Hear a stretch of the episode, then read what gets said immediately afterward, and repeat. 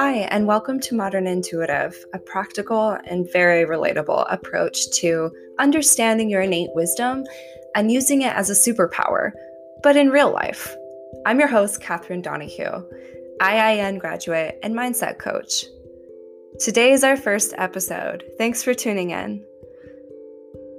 I'd like to pull an intuitive card from my very own deck I love using this deck for a little insight here and there, and we'll be using it throughout all of the episodes. Today's card is the Crunchy Fall Leaf.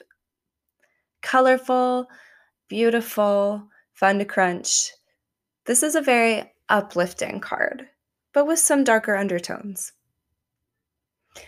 To start off, I'd like you to ask yourself a question this can relate to anything in your life right now that you need just a little insight on. Don't make the question super specific, but more of where should I go with this? Or how should I handle this?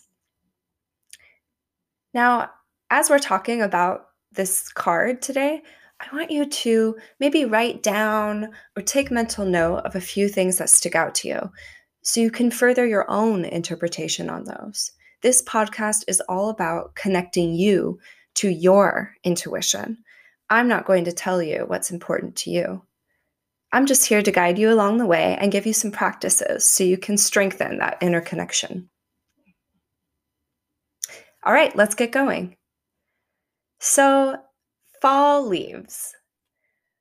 When I think of fall leaves, I think of change and release and beauty it's like a, a painting just blankets across the entire skyline for a month or so until the rain comes and knocks all the leaves away. But even then, the tree is still very much alive. You see, the important part of fall is the fact that it's this huge letting go of what was in order to rest, relax, and regenerate a new coming, something new for next year. Fall is all about trusting that this is the process. In order to let go, you have to trust that you will regenerate and that you will rebuild and that there is opportunity and change coming for you. That it doesn't end with the letting go, the tree doesn't die after it loses its leaves, it goes into hibernation so that it can make more leaves in the spring. A way that I can apply that in my own life is looking at how I feel about my business or my brand. I have all of these goals I set for this year, even with my fitness level, that didn't get fulfilled the way I wanted them to.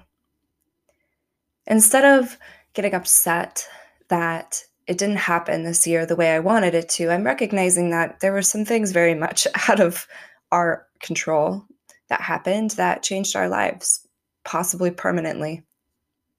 So instead of getting upset, I'm going to let go and release those maybe hopes and dreams or you know half-worked projects that just don't align to me anymore and I can't really follow through with I have to respect the fact that my environment affects me and always be willing to flow and change and release what no longer works for me. I really miss going to the sauna. It sounds so funny now with everything we've been through. I never thought I would miss it this much if it was taken away, though I never even thought about that things could be taken away on a global, massive level. So I have to adjust Part of that means releasing some of the fitness goals or the health goals I had this year and accepting that my health went a little downhill because I was shaken up by the global events that I think shook everyone up. It's okay for me to release some of those old goals and start now. Start hibernating and resting relaxing, relaxing and flowing into a new season flowing into next spring. Maybe my spring will come even sooner. We're all on our own cycle, right? So, how can you practice this? How in your life Do you need to release something in order to bring in the new, even if the new isn't ready yet or isn't here yet? How can you trust maybe a little more that it will come, that the opportunity will show itself? The more you nurture yourself and make space for it by letting the leaves fall away, letting the rain come and soak them all down so that they turn into fresh soil that adds more nutrients to your tree, truly because there's lessons learned there that are invaluable. You're so lucky to have those, but you can still let it go.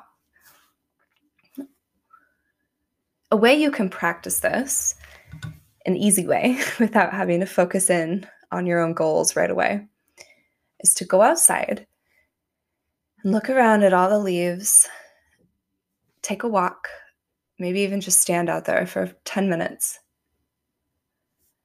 and just hyper focus, really, really zoom in on the fact that the trees are letting their leaves die. Death. They're falling, they're dead, they're they're going away. Focus in on that feeling, but then also feel at the same time, or maybe give yourself a moment, the fact that the tree feels good letting go of all of this dead weight that now it can close its eyes and rest until spring.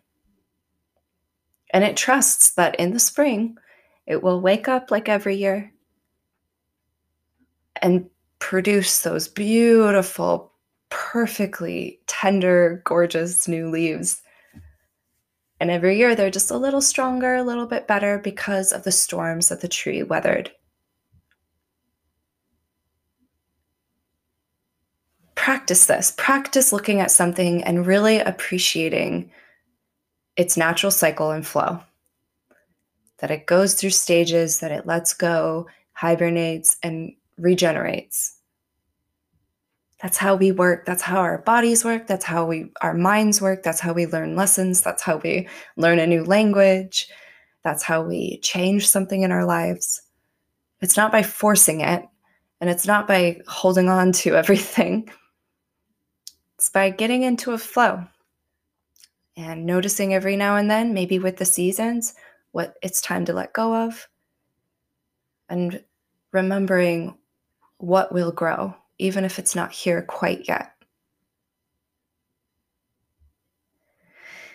I urge you to stop and journal and think about this. And if it's not fall or the trees or the leaves falling away, maybe think about something else that's been speaking to you lately. Maybe you've noticed the color of something recently, or you keep seeing, you know, the same signs over and over. What does it mean to you?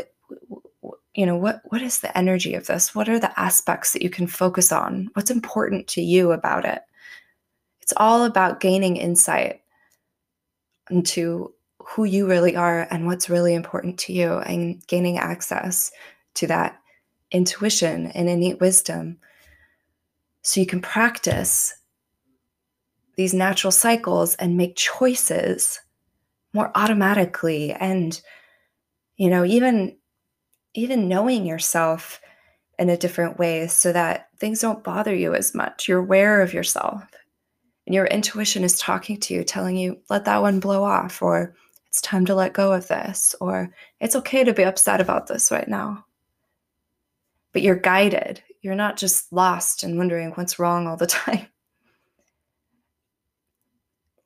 Let your own inner voice be your own guidance and find power in that because there's so much power in practicing that witty, quick inner voice that always knows. It knows what's in your highest good.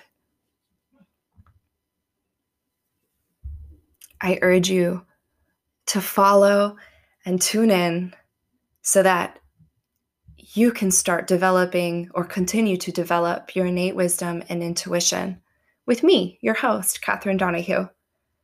I've devoted much time and practice into this, and it's time I share some of my secrets with the world. Thank you so much for listening today. Follow me on all the social media. I love you, and I hope you find so much joy in the season of fall. Take care. Bye bye.